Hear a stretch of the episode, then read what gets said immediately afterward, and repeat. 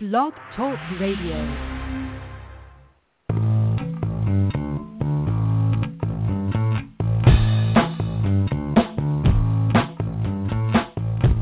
Welcome to New Human Living Radio Show, bringing you powerful interviews to awaken the power in you. Learn more at newhumanliving.com. And now, your host, Les Jensen. Hello, and welcome to this very special episode. The topic today is the embodiment of unconditional love. And our guests today are Steven Sadleir and Zlatko Kanda. We're going to bring those two gentlemen on in just a minute, but just want to touch on the notion of unconditional love. Um, I've been working in the spiritual slash metaphysical arena now for about 25 years. And oftentimes, when people are on their spiritual path, they can kind of hit a plateau.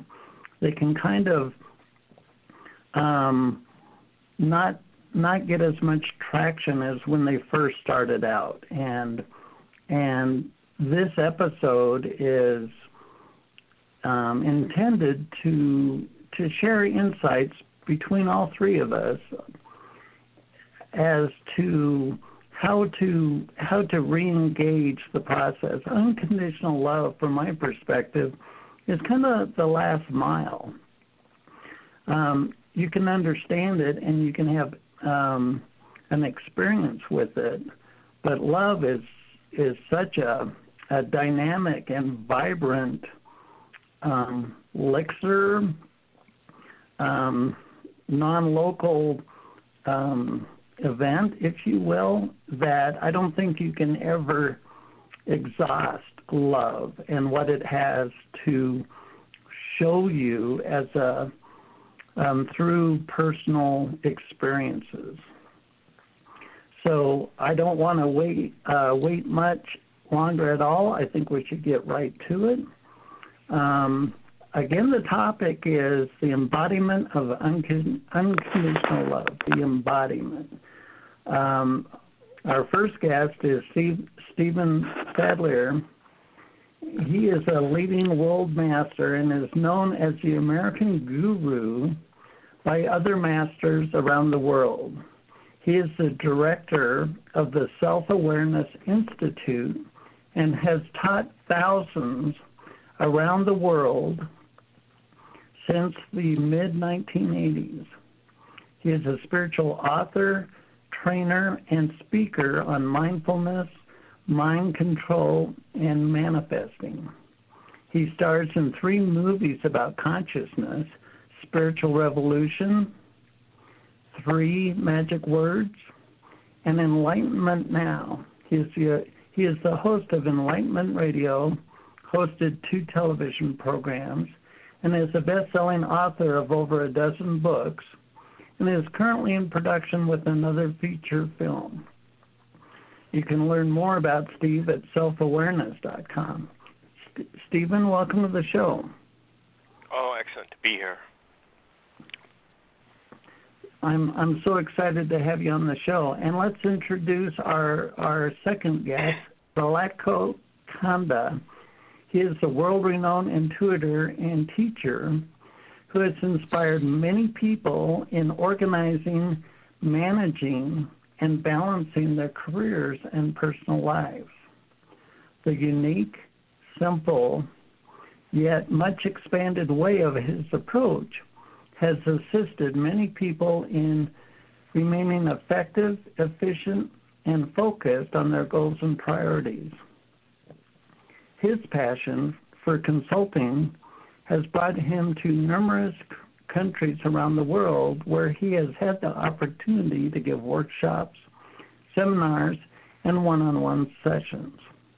Although he's considered a to be a world citizen, he lives mostly on the Mediterranean Isle of Cyprus.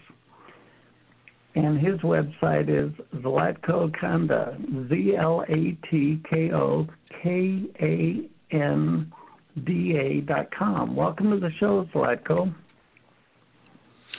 Thank you so much. It's a, it's a divine pleasure to be here. the the notion of unconditional love can be a slippery fish, especially when the the media, the collective consciousness, if you will, um, the world overall can seem like it's in such upheaval. And yet, unconditional love um, can be elusive for those on their spiritual journey. Um, I'd like to start off the conversation with um, each of your perspectives as far as how you perceive and experience the notion of unconditional love. Steven, do you want to start us out? Sure. Well, first of all, I think there's different levels of love. You know, there's love in the sense of us having an experience, something that's related to uh, a neurological activity, what we think or feel, what what we accept, uh, what what kinds of dopamine and serotonin, different chemicals. You know, there's like a an interpersonal love, and then I think there is love itself love that isn't based on anything. There's nothing outside of you. You know, the love, like a divi- what I would call the divine love. And I love the way you introduced the subject today about the embodiment of unconditional love. Because for me, discovering unconditional love was a matter of connecting with someone that embodied unconditional love. And, and, and my first connection was through Jesus, through my grandmother, just hearing about his work and his word. And then later, as a child, I would meditate, and this guru appeared to me named Satya Sai Baba. And he just seemed to be my comfort and joy and guidance in life. I didn't even know he was a live person till I went to India. And then I met with him, and he's the one that gave me my name Sai, my spiritual name. And then later I I apprenticed with Vethathiri Maharishi. So for me, there are many different signs of unconditional love. Like for us, I think probably our parents are a great example. Our mother or a mother in general, you know, showing so much love for their child is clearly unconditional love. But when I was with my guru, there was a different type of love. It, it, it wasn't based on a performance or being right or it had nothing to do with the mind or the emotion. In, in a way, the teachers were somewhat um, apparent aloof or not not necessarily emotional in the way they showed their love. There was just such a sweetness in the in the air, even it, it like it would take you into what I would call another state. So when you when you ask me, you know, what's is there a difference? It's, I'd say yeah, there's an evolution. I think I think there's an evolution in our love. You might think of it as an aperture of awareness that can open infinitely. So we have an infinite, infinite capacity to realize love in our life. Well, very nice. And Zlatko, do you want to share your thoughts? Uh, first, I want to say thank you for expressing those wonderful perspectives, Steven. That is really nice. I was really uh, feeling uh, what you were describing, and um, mm. yeah, for me personally, it it, it was a moment of darkness uh, when I was five years old in the war, mm. where I had to see uh, darkness before I could uh, experience some parts of love in different perspectives. Uh, such as what Steven also already touched upon, uh, motherly love, or I love you because you're a great friend, or something like that.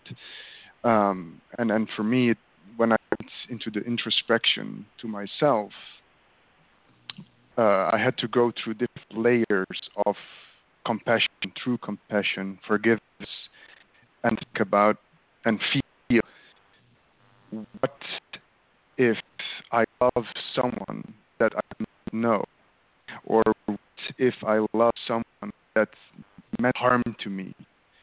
What does that mean?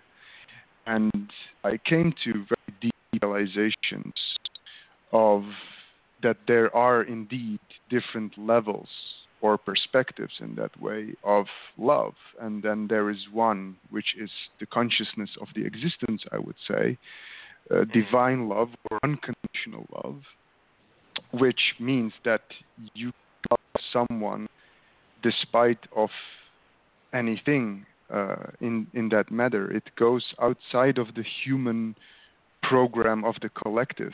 So I'll give another uh, personal example. So I have a son, which is my son, right? And I love him unconditionally.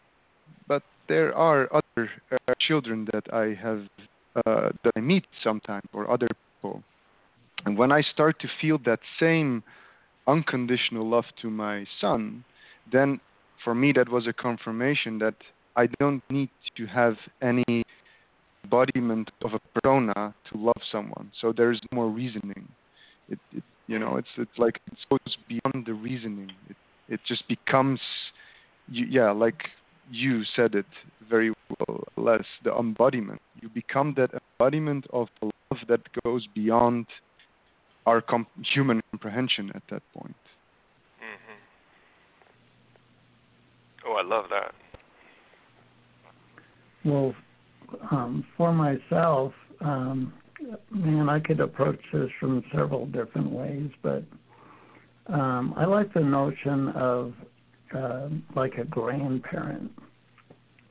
So, uh, in in the sense that they they understand kids are more like Tupperware than they are China, and and uh, to see a child and know that the child um, doesn't have the the the wisdom or the understanding of what it is to be alive.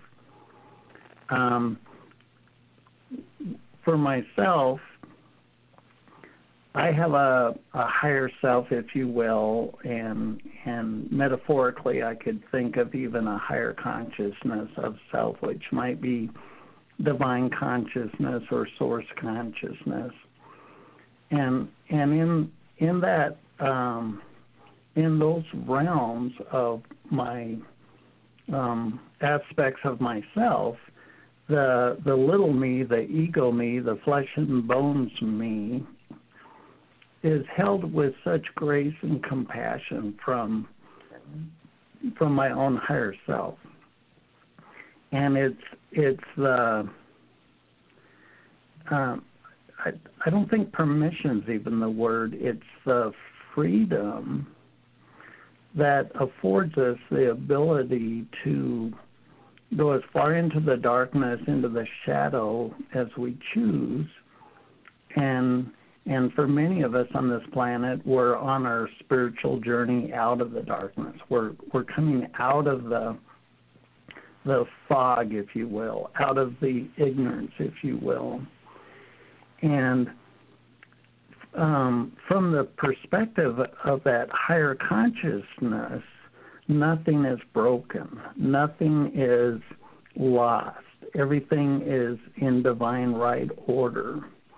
And when the more I cleanse and purify my persona eh, eh, by processing my incongruent beliefs, releasing my emotions, and um, energetically um, purifying, so to speak, my persona, I feel that higher consciousness move down closer and closer into my persona.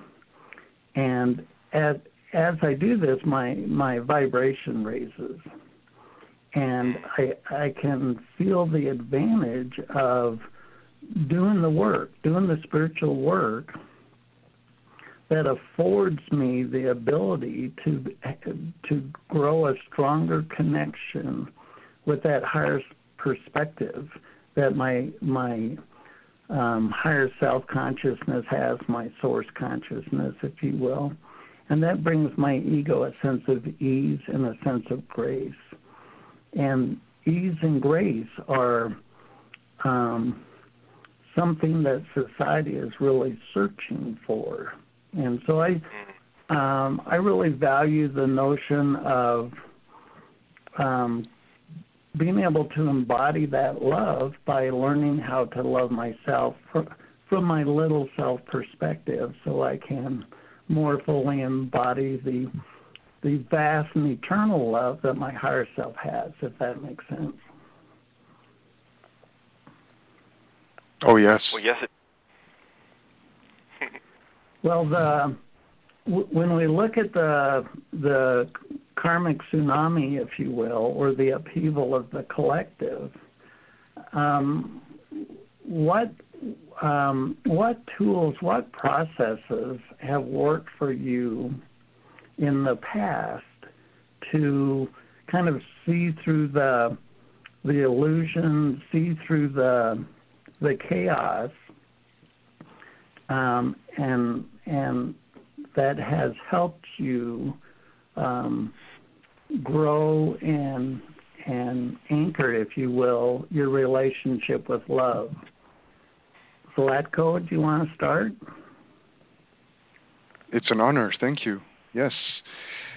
Uh, for me, for me to uh, be able to cope with the collective disturbances in the past, uh, it was actually uh, to a middle point where I had a conscious choice to make, and it was actually um, the the the the focus, the consistency of focus, and when I realized that that I was giving myself a lot of attention to pain and negativity and fear and anger and all those uh, unnecessary emotions at that time, then I realized that this was growing and I was attracting more of that.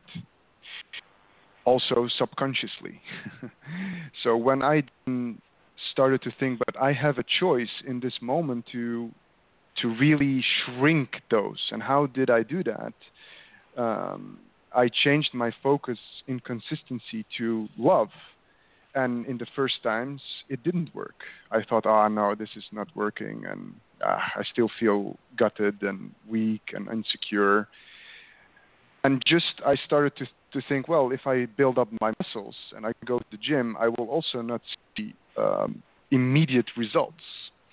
So that gave me another motivation to just continue uh, focusing on love, and absolutely not denying what was happening because oh boy, it shook me. It shook me.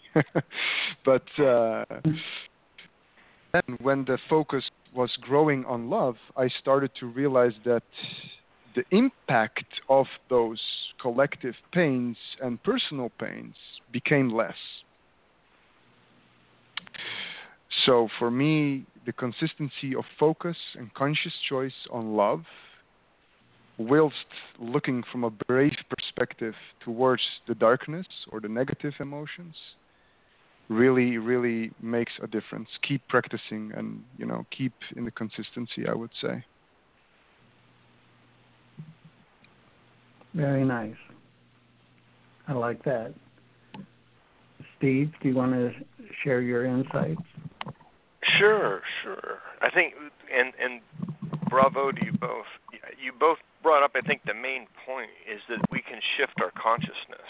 That that by shifting what's in our mind and emotion, the, the biological aspect of our being, we can literally move into a higher state of consciousness. And I think that's the point it's good to expand on.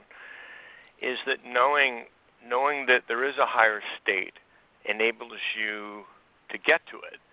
Being conscious of the fact that what you're thinking, like both of you addressed, um, your experiences can bring you down. Things in your environment can definitely have an effect on your physiology and your mind and well being. But then the ability to consciously see that and then shift your state to another level is is a powerful tool. You know, that's how you you're either conscious or you're not who decides which state you're going to be in. You know, so a lot of the right. training mm. and meditation or mindfulness is to really one of the questions. Like we're starting up a course, and one of the things they do every day is they ask themselves how how happy am I? What state am I in from zero to ten? Or as a percent of happy as I could be. And they we and we also do something. We test the calibrated level of their consciousness because everybody comes in at one level. Like right now, like when we joined the call today, everybody came in at different levels. They're probably, you know, more conscious, happy people. But do you know Dr. David Hawkins wrote Power versus yeah. Force and and so well he and I we did some work together, you know, and he had a great template or or model. You know, I don't take everything I don't think the whole system is perfect, the testing and so forth, but he had this model that humans experience things at different levels. So we know that hey, if we've been in deep fear or deep guilt or just or de- sometimes it's not as uh, maybe it's not as deep or low a emotion, but it's more insidious, like pride. You know, so these different vibrations that we are actually at when we think and feel this way or those emotions. If we're going through that experience, literally a different vibration in our body. And so he was testing that. And then you can move into higher states, like when you go into a deep samadhi, if you're meditating and you learn to still your mind, you can actually take yourself into these higher vibratory states, into a place beyond the time space continuum. And so that's my specialty. You know, how do you get to the to those transcendental states? That's what my guru showed me. You know, it was just and that's where the unconditional love is, by the way. You know, because what is love but what supports and sustains us? And what supports and sustains us if it isn't the life force flowing through us? Because once the life force force flowing through us stops flowing through us, we call that dead. But in fact, the life force continues on regardless of the body, as you know. But what's beautiful is, like you were, I think both Les and Zlatko, you were both saying how, you know, when you'd stop and thought about it and looked at it, and what you were doing is you were becoming conscious in that moment, weren't you? You know, we were talking about, okay, I realize, hey, this is bringing me down, or once I did my work, um, I was able to go to another state. And so the the more conscious you become of how conscious you are, the more your consciousness evolves.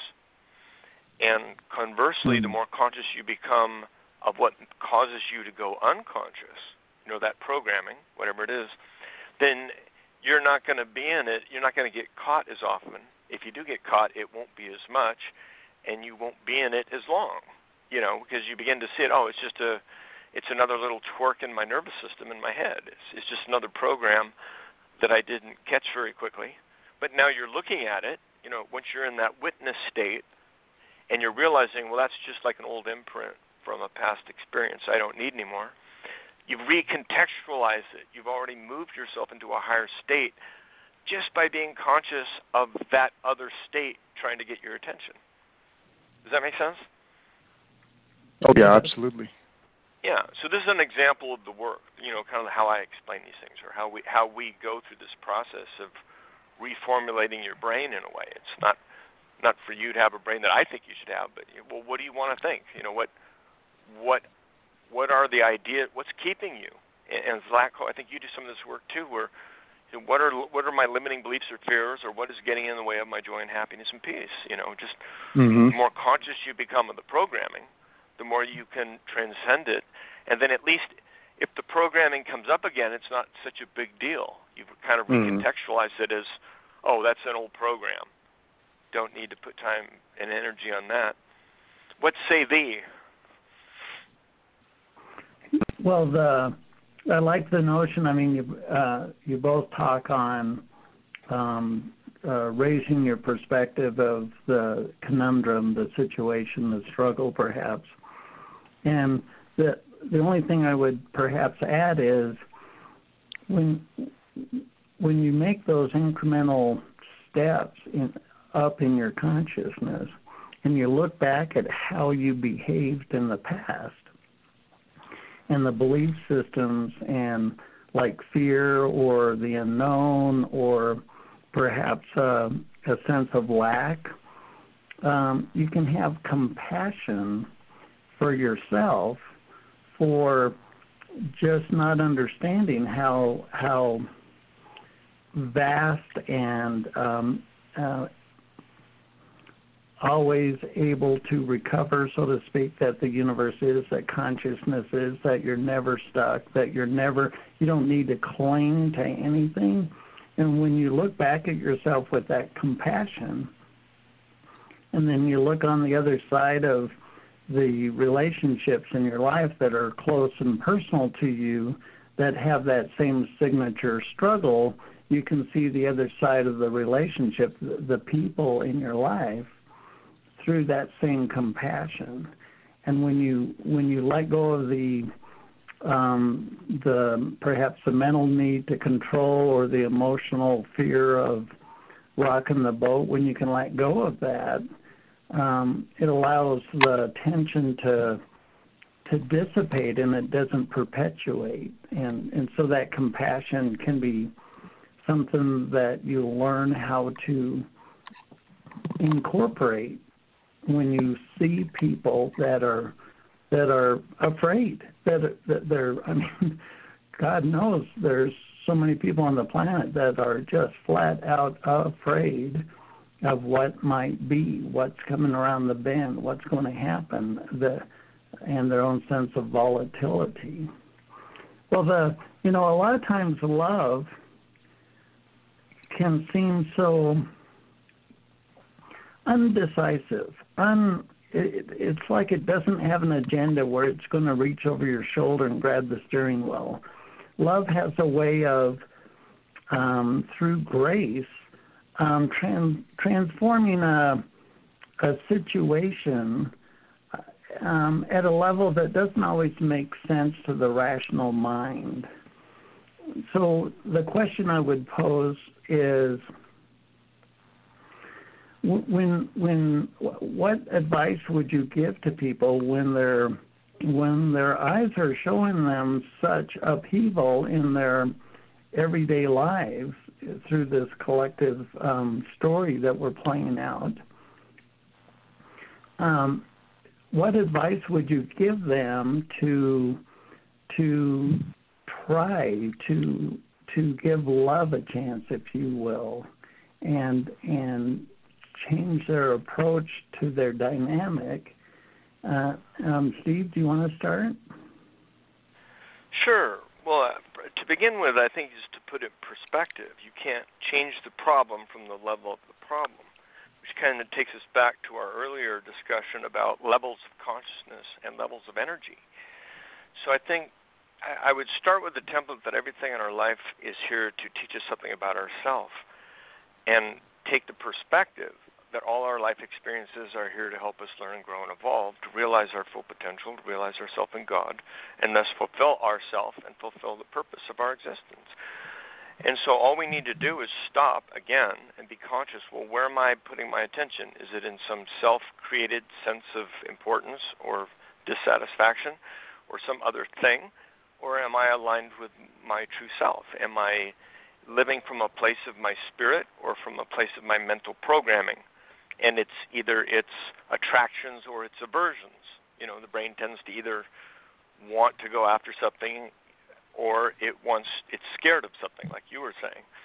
But if we are established in the self or established in, with God, if we live in the kingdom of God, or you know any number of ways you can say it, if you're living in that light, it's not a matter about you and and what's out there, what you like or don't like. You're just you're here to serve God. It's not about you. Your sense of you begins to transcend into a greater sense of you that doesn't have this personal attachment to anything because you see everything as just an expression of the illusion in people's minds. It's they're creating it through their own state of consciousness. But when you transcend that, you're not touched by it as much. Does that make sense? Yeah. Yes. Absolutely. So there's a higher state. Everything is kind of pointing out how do I get back to bliss? How do I get back to God? How do I get back to being more conscious? And so all those things that happen to us, if we look at it as, oh, okay, how this is pointing out something perhaps I need to let go of, but at least showing me I'm putting my attention on something my head created because of maybe something out there, whatever that out there thing is. but we have a control over what we think and what state of consciousness in which we look at it. So all those things out there, from my perspective, are simply pointing out an area that needs light. And if you're if it's bringing your energy down, it's pointing out something to you. Hey, why are you reacting to that? It's it's helping you say, hey, this is where I need to shift my consciousness and bring light to the situation. By being the light that I am, really, it's it's just getting reconnected. If your mind pulls you off center. Well, I like that. Um, yeah, there's a science, really. It's cool. You know, if we, if I can jump in again. No, please, oh, please. No, go ahead. Well, just just to add to it, and I want to hear Zlatko's perspective on it. Yeah, uh, Dr. Hawkins again gave us a great model. You know, like where are you at? If you know you can be in a higher state, why aren't you in that higher state more often? and or why don't you try going to even a higher state? You know what? How much of people's time is spent really evolving themselves into a higher state of consciousness versus getting caught up in what they saw on the internet or another drama in their life? You know, so we have a choice what state of mind we're in, and if we choose to stay connected, we will be. I like that. All right. Thank you. Zlatko? Yes. Uh, thank you for sharing that. It's really profound. Uh, so, so um, to just, it's, I mean, it's one and the same, uh, really. it's just sharing different perspectives uh, of the one. Uh, I think when, when, when people are caught up in these moments that, that you described, less like when they are caught up in their uh, collective and their they're like affected by it or they think that they're affected. Uh, for some people, uh, it might be easier to go to a place of acknowledgement without judgment. So they acknowledge first that, oh, this actually took me down without going into that insecure spot of, oh, I actually was not strong enough that it caught me down. Because again, that can be a, another loop of the same, and uh, not to view it as something negative. Instead, to give equality of attention. And what, what I mean with that is that when people have been pulled down, or individuals, when someone feels that they are pulled down through the collective, that means a certain amount of attention has gone through that energy whether that be subconscious or conscious, it doesn't really matter at that stage. What matters at that stage is that, okay, so I've spent my focus in certain amounts of energy wasting to put me put myself down. I'm going to acknowledge that with my heart without judgment to myself and others and I'm going to go and put my chin up and and say to myself, okay, I'm now going to put equal amounts of energy and focus to feel to feel my heart again. And uh, I would say that this play is a form of neutrality. First, get everything flattened out, and then make the jump, because uh, it, it can make others or oneself feel very intimidated to do that in a couple of seconds if they are not uh, experienced in that. So, uh, in that sense, going to practice will get that place where the the the equality becomes more into a blend of a perspective of that unconditional love. Well said. Right. Thank you for myself, um, I didn't have the, the slightest notion of, of being uh, being on a spiritual journey. I I was quite happy just being a TV engineer, working at a TV station, and uh, the cosmic two by four, if you will, cracked me open. And the event was so startling to me, so unexpected, and it was it was hinged around the release of an immense amount of emotions. I was in a psychiatrist's office and he's coaxing me to show me my anger, and uh, hell, I, I I'm an easygoing guy. I don't I don't get mad at anything, and I I really didn't understand what he was getting at. And the moment that changed my life is he puts his hand out and says, "Come on, push on my hand, show me your anger." I'm like, "This is pointless." And the second time he did that, this immense amount of energy comes pouring out of my psyche. And it quite startled me. I'm like, what the hell is this? Where has it been? Where did it come from? How come I didn't know about it? My analytical mind went um, crazy with it. And another example I like to use is road rage because it's it's so black and white. Perhaps you're riding with your friend and you're having a casual conversation and everything's easy peasy. And then some trivial event happens and your seemingly docile friend erupts in in a in a rage, if you will, about this transgression against them.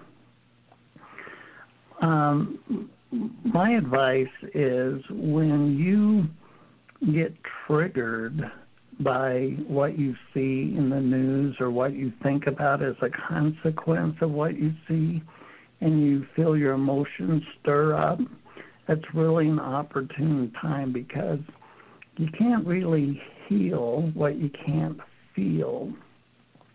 So, my advice would be pay attention to how you process when you get triggered. There's there's the the processing of release where you're feeling your feelings and you're venting them out of your psyche. You're literally um, um, projecting the energy out of your psyche, feeling it fully emotionally. And the shadow side, where you're not really healing yourself, is when you drop into a very repetitive emotional rant, if you will, where you're festering in the atrocity. Those those bastards! I can't believe they're doing that. And you're you have this repetitive monologue, and you have an emotional intensity behind it, mm-hmm. and you don't do anything to um, move that dynamic into a, a healing um, modality through release and compassion and um, forgiveness, but you just stay in it and fester in it over and over and over again. And a lot of times, when that's the habit, you'll have friends in your life that like to get together and you and you just piss and moan about the um, the events in the world, if that makes sense. Mhm. Yep. Yes. Well, let's let's open up the conversation to more of a an, an open platform. You know, the we we can pray to God. Um, perhaps billions of prayers have been prayed to end the suffering on the planet. Um, mothers with sons at war, uh, people who are held in bondage or captivity or torture. Millions, if not billions, of prayers have been prayed to this um, the notion of a powerful Almighty God, and yet here we are in 2020, and and and these human atrocities continue. How does how does divine love? Um, what are the I feel blasphemous even to say this. What are the parameters of divine love as far as how it provides us support and and even the word salvation where we where we can move past the the the old narratives of of our human story. First one out. All right, uh, I'll I'll give it a go, uh, if you don't mind, Steven. No, please. Okay, okay. Um, so uh, that's wonderfully put, and I, I feel that's really joyous as well. so thank you for that, Les. Um, well, it's it's actually uh, freedom and responsibility, right? Because freedom is the it's one of the acts of conditional love and, and responsibility as well. What is point is that um, we should, well should. I mean it would be very effective to our understanding of the collective when we uh, understand that we have the responsibility and the freedom what we are creating collectively and not to be distracted from the being because even unconditional love or topic of unconditional love or any type of practice in the spiritual realm be distracted from the being. And we we have to really understand at a deeper level that the unbounded being or this almighty god or the existence or whatever we want to give it a name to is something that again is born from this unconditional love. It's it's it's something that is uh, showing us what we have been doing collectively and what those outcomes are and uh, it I will put a very easy to understand example here if I come to both of you, Steven and Les, and I said, "Hey, I found this strawberry," and you're like, "Oh, what's that?" And I say, "Well, it's so sweet and nice, and it's, it's full of vitamin C, and it's oh, it's just so blissful and such a nice taste." And You're going like, "Oh, I would really love to experience that," and I'm going like, "Uh, no, you can't, because I'm going to tell you everything about it." then that means that I would not give you as someone who's experienced it, like the existence or the or the unbound being, uh, to to have an experience or understanding of what that is, and this is exactly what the existence or God or the Almighty gives to us to experience all this suffering and responsibility of the collective, so that we can turn inwards and do the work from ourselves. And it's a very sacred thing to do, and then pour this back into the uh, collective. So it all starts from ourselves uh, to, to share and to be aware again of this state of being. If that like makes that. sense. yeah. What do you think, Steve? Yeah, help me with the question again. Where, where, I, I got parts of what both of you were saying, but I want to make sure I'm addressing what you're feeling. You know, it's something to do with Well- prayer or God, and why is thing, why are things happening in the world? And then what, how do we deal I with that? mean- Is that basically? Well, um, in the past, well, th- there's an element of perhaps organized religion or whatnot that just says, you know, pray to God, God's going to come save our ass. Um, put everything in His hands and and sit back and wait. And so the question was, wait a minute, if God is so powerful, and yet we we are still witnessing the suffering of humanity on the planet. Something's got to give. So, what are the attributes of divine uh, divinity or or uh, Christ consciousness as it relates to helping us actually transcend and move through some of our human struggles? Oh, that's a great question. I, well, from my perspective, it's in how you pray. I, when I pray, I don't typically ask God for something. I say, Lord, how may I be of service to you? How may I? And what happens is my my brain and emotional orientation shifts if I allow. And I'm not perfect at it, mind you, but this is the the orientation, how I try and set my bearing, and then I'm naturally inspired to not just pray to do something, but to actually do something. For instance, I just did three series on the the New World Order, and trying to explain to people what I think at least is happening with the pandemic and the rioting and moving to digital currencies and all the th- all the fear mongering and divisiveness on the media without getting into the details um, I think the greatest way to change it is to bring it to light to enlighten people as to why there is a divisiveness, to who's behind it, where's the money behind it, and who's sponsoring the activities that are creating these conditions. And I get inspired for that. It's like I do hours and hours and hours of research, or write books, or do video, or the same thing with Enlightenment Network. I think when I think of all the problems of the world, whether it's pollution, war, you know, the crime, you know, we, we could make quite a list of it the single thing that could change it all is people waking up. A simple shift of conscious, and this is one of the things I learned from Dr. Hawkins. If even 1% of the population moved up in consciousness, if we could get even a million people into, say, the 500s using his model, we could create a collective shift around the world. Whether that's true or not, who knows? But what we do know, and what I've learned over the years, is people do shift in consciousness. And it's even more powerful when we do it in a group. Like we just had, I don't know, dozens of people from all over the world on a call before this call. And, and it was actually a Zoom video.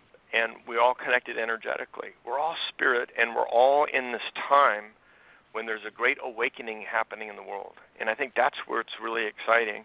You know, if we're talking about praying and changing the world, well, it's really to see that there is a change in the world.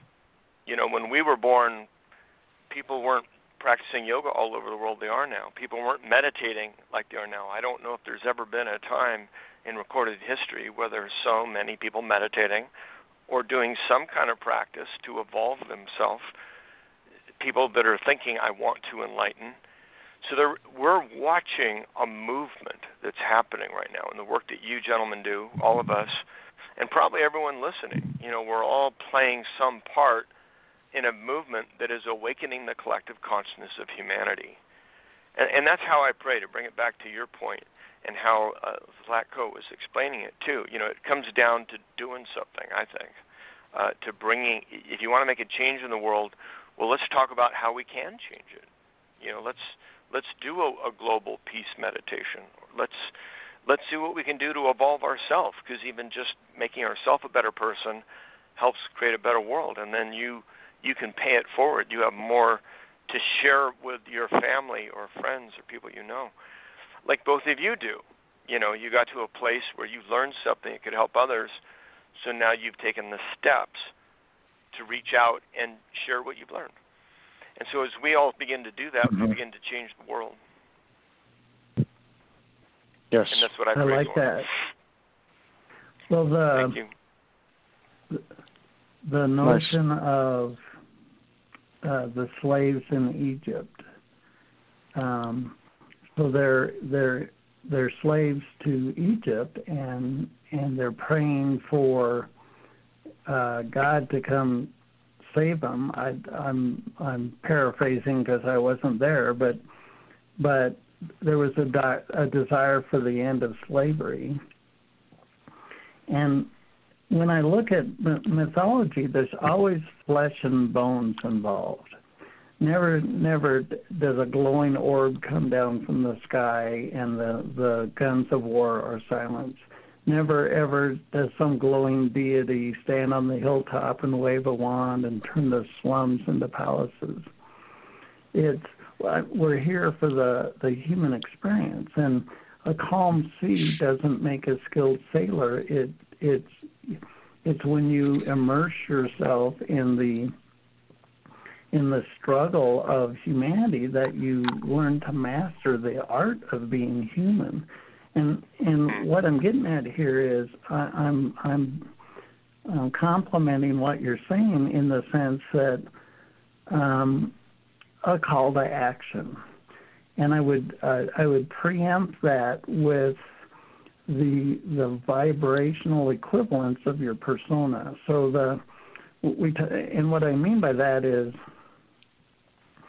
you can't receive inspiration that you're not a vibrational match to. I mean, how many? For me, I, I find it um, curious that people who are flat out broke will have opportunities to attend a free financial freedom seminar, and they don't go. It's like they can't energetically receive that information because their um, their mindset is so quagmired that it's vibrationally out of the realm of what they can receive. So as we purify, as we em- learn to embody love, when we learn to embody a higher vibration for ourselves, when we we take it upon ourselves to do the practices, to, whether it's meditation or yoga or um, many of the modalities to to evolve our consciousness, we enter a we enter a, a, a new realm, an upper realm of potential for our human condition, and like like you both have said, it it's through us as a vehicle that where we bring it into form, where we bring it into action, that the the atoms move, so to speak. The the physical condition changes. And to to just look at the narrative that's playing out now, I mean, karmically, to have a single, just to give an example, um, our, our commerce, our money, we have a single syllable, uh, I'm sorry, single symbol currency that represents money. And then we hang everything on it. The the value of our home the value of our job the value of where are we going to go on vacation what can we afford. And then we turn around we gamble we gamble at the value of our own currency and so so what's the what's the flip side of that? Maybe a, a honeycomb currency where there's thousands of currencies, and if one of one of them falls over, or if, if somebody grabs the helm of one of them and crashes it, the whole cart doesn't tip over. But the way it is now, with a single symbol, we've all watched the world get turned on its head over and over again with financial quote crisis unquote. So when we when we look at the conundrum and we pray to be a vehicle for that change, the higher the vibration our persona is, the I don't know what to say, the vaster or the more impactful um, inspiration we're actually in resonance with that we can receive into our persona and then bring forth into action, if that makes sense.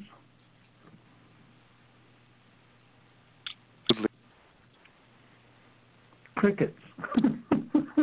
yeah, well, I'm not sure where we're going with it. I I think you're you're what you were saying. I can relate to it, but what's the question? You know, it's coming back to uh, you mentioned currency, for instance. Were you looking for a you know, is there a solution to that dilemma? Is that what you're asking? Well, I was uh, uh, creating a contextual example of what type of inspiration somebody might receive. Like, how many people have worked in an industry their whole life and understand it at a very intimate level, and perhaps their sole purpose is to be the the the birth point or the the the seed or the root of a new paradigm or a new dynamic. So I'm I'm suggesting to the listener that um, by by cleansing and purifying their persona, they're they're able to transcend the the conundrum of the collective and kind of rise above it and and then be ah. the the vehicle of redemption. I, I mean that sounds kind of cliche, but I I think you understand what I'm. Unless you're at. sounding kind of like Jesus right now, because that's really what he was telling Herod like, look, my kingdom's not about. He goes, well, if you're a king, where's your army? Where's your money? Where's your gold? And he goes, man, my kingdom ain't about that. And of course, I'm paraphrasing. You know, it, my kingdom's not about money and palaces, and I don't need an army, dude. You know, my I'm in the kingdom of heaven. That's a state of consciousness, and so that's that's how I'd like to respond to you. It's like you're right. There's another paradigm right now. We're chasing money. I just saw a, video come to, to your point on J.P. Morgan, and as you know, I'm an economist. I've studied the life of J.P. Morgan. I wrote a book on money and power, and um, I was amazed at how they made this guy out to be a hero, when in fact, he, in my opinion, he was a downright evil man that wasn't working for the interests of the people. But different perspectives, but it's uh, it's really awakening to looking at how we value. You see, you were looking at the value of money, and I think a lot of the problems in the world is we do we do look up to rich people. Oh, Bill Gates. Why are we listening to Bill Gates about vaccinations? He's a computer guy, you know. And uh, how could anybody trust Fauci if you know his background? I mean, it's just amazing how gullible people are too with the media. And so I think, you know, part of what we're addressing here is we're waking up and we're becoming more conscious. What I've been getting from each of you and our discussion together is that we need, regardless of what's going on out there, because we, we kind of started earlier talking about the chaos and craziness of life going on, we need to say, well, I got to be able to step out of that. I got or or maybe a better way to put it is transcend it, because it's still there. You got to deal with it, but if you if you deal with it from a place above, it's like you can gain greater perspective, objectivity, and also see ways out. You begin to see, okay, this is happening for a reason. I can let go and not move that direction, and there's a solution over here. But if you're down in the muck of it, you just get right. caught up in it. And and that's kind of what we're being played to do, whether you know you're on the left side or the right side it, it looks like the media and and everyone around us is trying to tell us what to think and get us agitated, get us angry, get us fearful. And and the answer is really to first of all realize that's happening, and you don't want to get sucked up in it. You got to step back and be be what we call at Self Awareness Institute the witness. Just be the witness, be the observer, and just watch your mind like you're watching a mm. movie and then you can enjoy the movie. You know, my movies, I'm Indiana Jones. I love to travel around and go to exciting places. Sometimes it's scary, but in the end, it's kind of funny, and you have a laugh. You know what I mean? You don't take it too serious.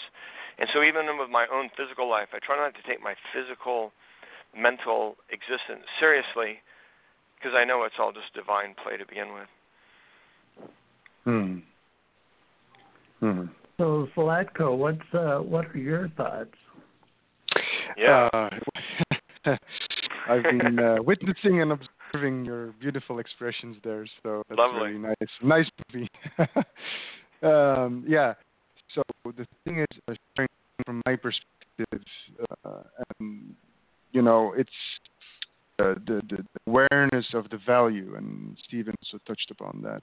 Uh, subject and, and you as well as um, I think and feel that is uh, most people tend to do, there's a tendency, to attach indeed to this program of money uh, their values. And sometimes, when you, for example, talk to someone, whether it be a stranger or someone that you know well or a family member, and you give them a piece of those things cannot be bought in a store by money, right? So, uh, the, what is the value of that?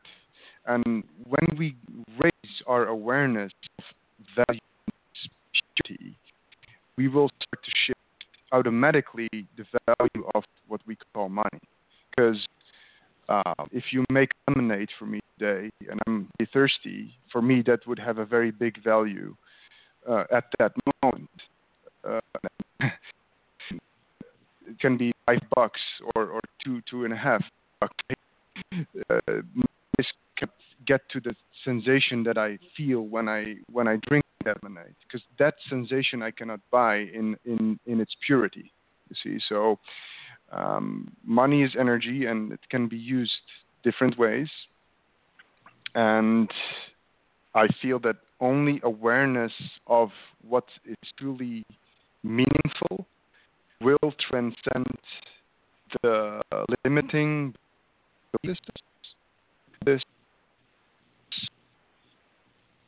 that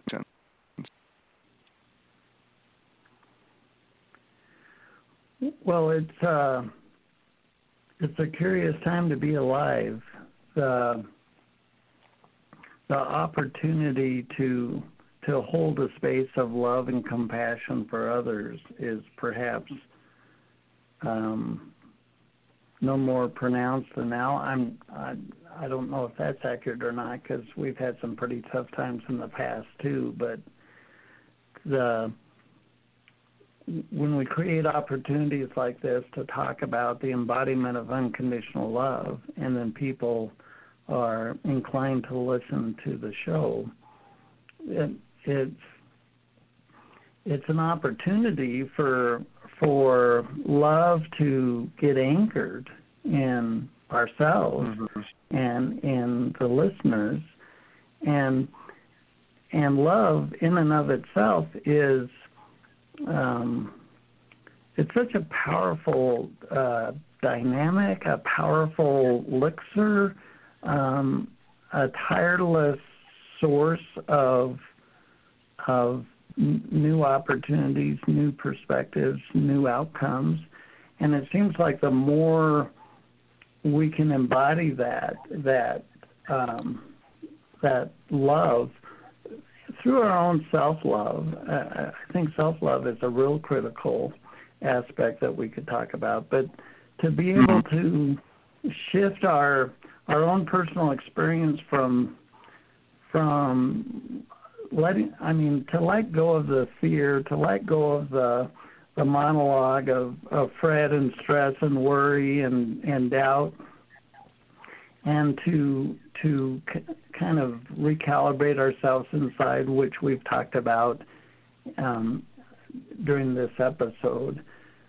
For us to be the vehicle of love as we move throughout our day, we're we're literally um, energetically personifying a new opportunity, a new choice for others by by being that ourselves, if you will, to um, mm-hmm. to be the vehicle of love ourselves. Uh, we're we're it, it's the hundredth monkey kind of thing kicks in. Uh, peace peace by its very nature won't force anything. Peace is not going to force itself upon humanity. It's going to be discovered or rediscovered within our um, the wisdom of our soul, the the knowingness of our higher self, if you will. So, what I like about these the, this conversation is we're really embellishing and and talking about um, what it actually looks like to to make that that journey into love because like I said in the opening, a lot of people can kind of go so far and then they kind of reach an I don't know what to call it, an internal boundary or a plateau and and they might not know how to get traction to go up a few more clicks in their own consciousness. What are your thoughts? Mm-hmm. Well, that's what we teach. I mean, that's exactly what self-realization course. It's recalibrate each week. You need to physically. There's several things you need. Like we've all been talking about. You need to understand what's creating the tension in your existence. You know, what are your mindsets or emotional responses, behavior patterns? You know, and how are you? How can you uh, address those energies and stay centered and balanced? The other part of it, I think, and it's getting to the love, is how much of that love is coursing through you, period. How connected to source are you? What level of consciousness are you operating at? And if you're meditating every day, if you're making connection, you know, that's how I coach people too, you know, each day you're getting more energy than you would otherwise, period. So that getting it every day, every day, every day, every day, and then another booster shot like training at the gym together or something. You get a day where, whew, you know, okay, I took it up another level, and you do that week after week after week after week after week.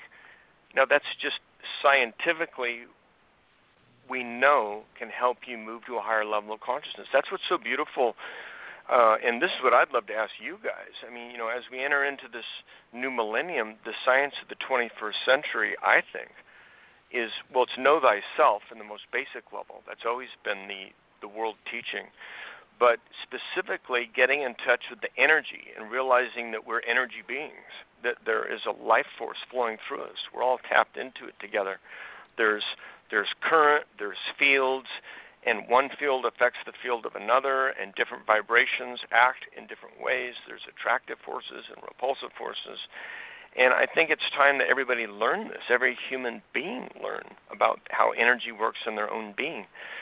And then the other major breakthrough, I think, is in understanding what consciousness is, not just how some brain functions operate, but what what is consciousness? What is the very absolute nature of ourself? which takes us back to know thyself. That's what the Bible teaches, what Christ taught, the Buddha taught, you know, Krishna, Maharishi Maharaj, the Sufis. It's, it's an eternal truth to know thyself. To bring it back, to bring it into the daily living, then, is I think the more you realize your true nature, the more that higher nature comes out through what you think and say and do. And that's where the rubber meets the road. It's where you start thinking of the practical things that need to change, such as our value system or even our monetary system. And by the way, being an economist, if I could, it, it's something of a tangent, but to tie it back into something you were saying, Les, about money, you know, uh, Benjamin Franklin gave a great example of how prosperity happened when they didn't have banks uh, creating a interest rate on the money that was created for trading. He said, "Hey, we were trading. The colonies were trading. They were exceedingly prosperous." And they said, "What was that all about?" And he said, "Well, simply labor was worth something, and you could get in exchange for your labor notes at the market rate, just like if you had a pig, you could trade it because people wanted to trade. I'll trade you some jute for some wood or maybe for some labor and they would the bank would simply provide what they called colonial scrip. There was no debt attached to it, and it was just for the easy passings of goods and services. So what you're really valuing, which we've kind of we've lacked doing, is the value of labor, really to some extent, I think. And we don't have this onerous debt. And then King George or the, the Rothschild banking cartel imposed what they called the the banks or, or the royal bank on the colonies, and according to Benjamin Franklin, that's what created the revolution. It wasn't the tax on tea and or liquor later, all that kind of stuff. It was really a depression occurred once banks were forced to pay an interest on a debt, basically IOUs. So that can get a little bit technical. But again, it's as we awaken. You know, there are different times when our government changed. Uh, Abraham Lincoln was a good example. He brought back the greenback, eh, which was a, a note created by the government for the easy passing of goods and services, paying of labor, which is what governments have always done traditionally. But no banks were getting rich off of it. You see, and so right. there, there's been this struggle within world history that a group of bankers is trying to control us through money, and that's what's leading to this what they call um, uh, cashless currency, and eventually want to make it into a global currency, which eventually brought, brings us into a global government, which has been talked about for for eons. So part of our awakening, gentlemen, is realizing, you know, how because that's your question earlier, Les. You know, we're coming back to the point. How can we create a better world? And and, and I think you were saying, well, you know, people are praying in church, but it hasn't stopped the wars. But what has stopped the wars is when people listen to what Jesus or Buddha or somebody who had enlightened had said, and they'd say, "Don't buy into it. Don't get." In, I would say, "Don't get into the fear." That look at look at how these people are trying to control your brain.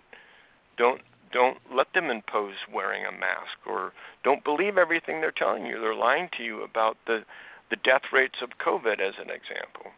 So if you know that, if you if you've kind of wised up, if somebody's helped enlighten you at even that basic level of hey, the world is full of people trying to fill your heads with things to make you scared so they can manipulate you, then you are all the wiser.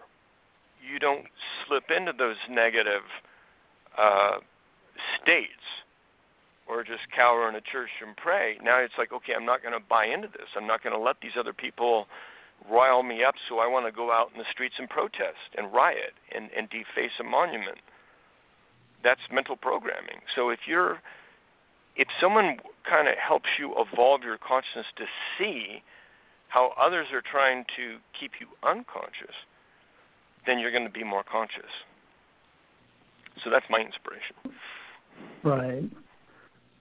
Zlatko, do you want to share your in, your thoughts?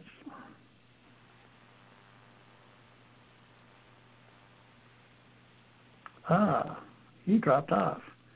Um, we have lost Zlatko, and he may or oh, no. may not call back in. Um, you know, I like what you're saying, um, Steve. Um, I'm going to offer a, a, a, another perspective in the notion of, of consciousness and consciousness yeah. in all things as it relates to nature. So we look at the earth, we look at trees and animals, we look at the weather, we look at the the whole uh, dynamic of this thing called Earth, and it's all a manifestation of source consciousness. And when uh, when we try to when we try to um, think we know better than nature, that um, in in order to um, I don't want to go too too far off the path, but like uh, the notion of global warming, like the, the entire Earth is made of source consciousness. The entire Earth has an awareness, and a lot of times our Western mind will get get the notion where it says, "Well, we need to fix this. We need to fix nature. Uh, we need to fix our food. We need to mess with." Um, how things happen because our ego thinks we know better.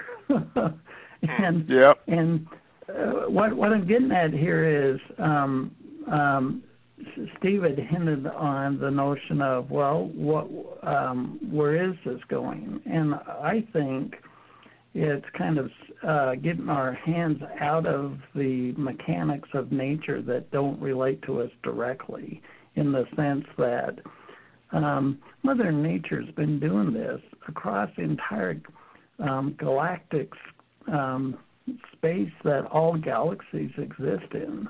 This Earth is not a, a fluke. It's not broken. Nature knows what it's doing. Um, so what I'm, what I'm, the, the core of what I'm saying is to get um, to move into a more harmonious future is to move the human persona into harmony, back into harmony with the harmony that already exists in nature. Um, Zlatko, are you back? Yes, I am indeed.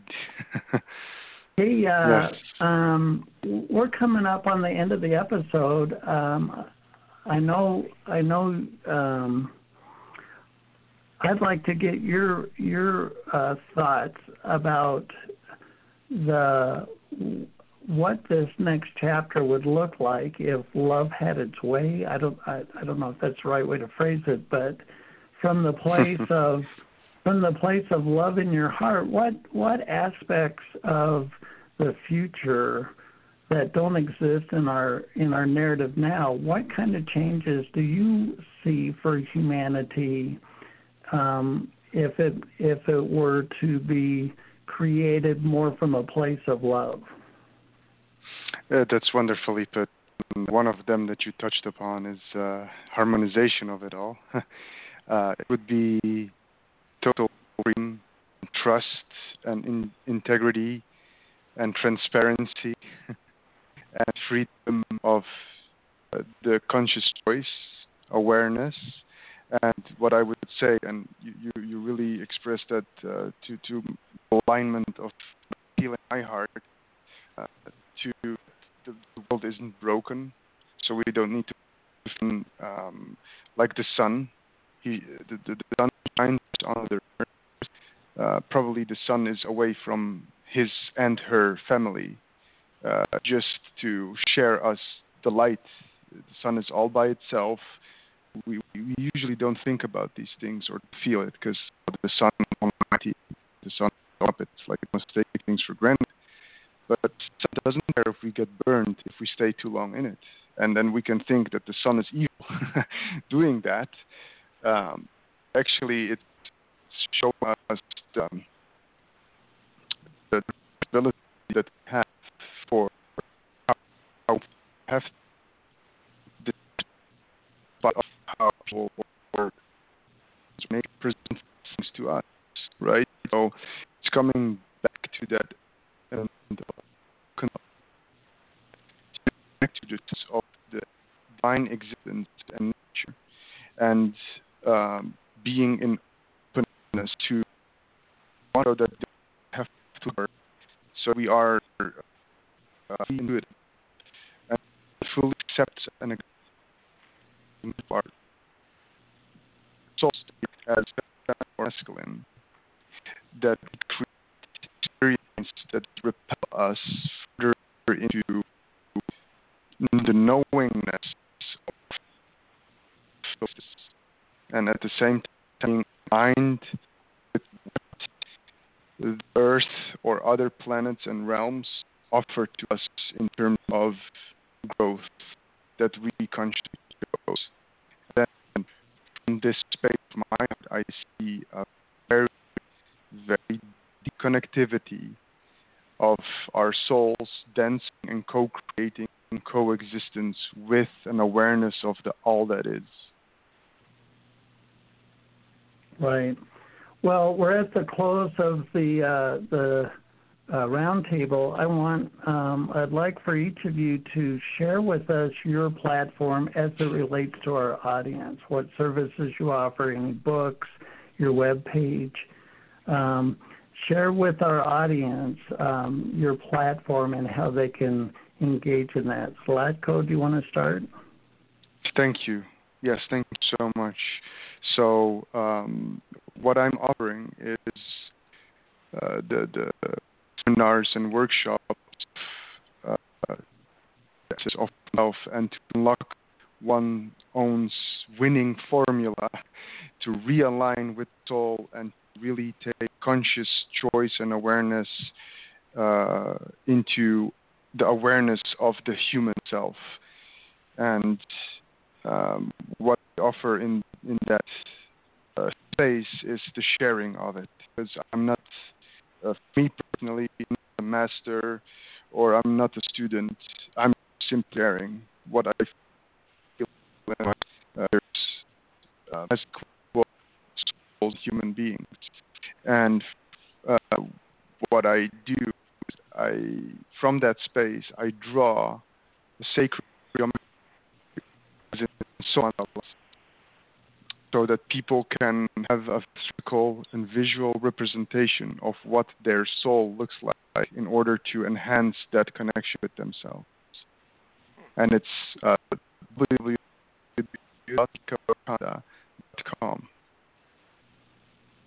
Thank you. Well, thank you. And Steve, do you want to share your platform and your offerings? Yeah, yeah, I'm I'm easy. You can find me at Amazon. I've got a dozen books out, and you can find me on Enlightenment Radio from iHeart to Spotify to so forth. And my movie Enlightenment Now is online. You can go to enlightenmentnetwork.net, or I just happen to be starting the first self-realization course uh, that's Zoom live, uh, and that's going to start next Saturday. So if you want to learn more about that, um, you can go to stevensadleir.com, and um, there's a video on it. You can read about the course, but that's my advanced training, and I haven't done one in over a year, but I'm going to do one starting next week. Thank you for asking. Well, thank you for taking time out, and I know what is a busy schedule for you to participate in this roundtable. And speaking of roundtable, why don't we go around the proverbial table and um, just share some closing thoughts as far as um, w- what you're moved to share with our audience now. Steve, do you want to start? Yeah, know thyself. I mean, if you're listening to us right now, it's because you're awakening. There's a, a transformation occurring, and you want to feed that by whatever way you're guided. But I just want to encourage you to dive in and know thyself. Well, very nice. Yeah. Zlatko, do you want to share any closing thoughts? Yeah, I would, I would urge uh, souls know that they are the divine captain of their being, and they can steer their they want uh, to remain in the space of reasoning, observing, and authenticity in the heart. Well, I want to thank you two gentlemen for taking your time out um, and joining us in this roundtable discussion. I uh, I very much appreciate your input and your u- unique perspectives that you've shared with us today. I want to thank you both. Thank you. It's thank you very much for, for being here, offering the platform. Always a pleasure, Les. We've Thank been you. Talking. We've been talking with uh, Steven Sadleir and Zlatko Kanda, and the topic today has been the embodiment of unconditional love.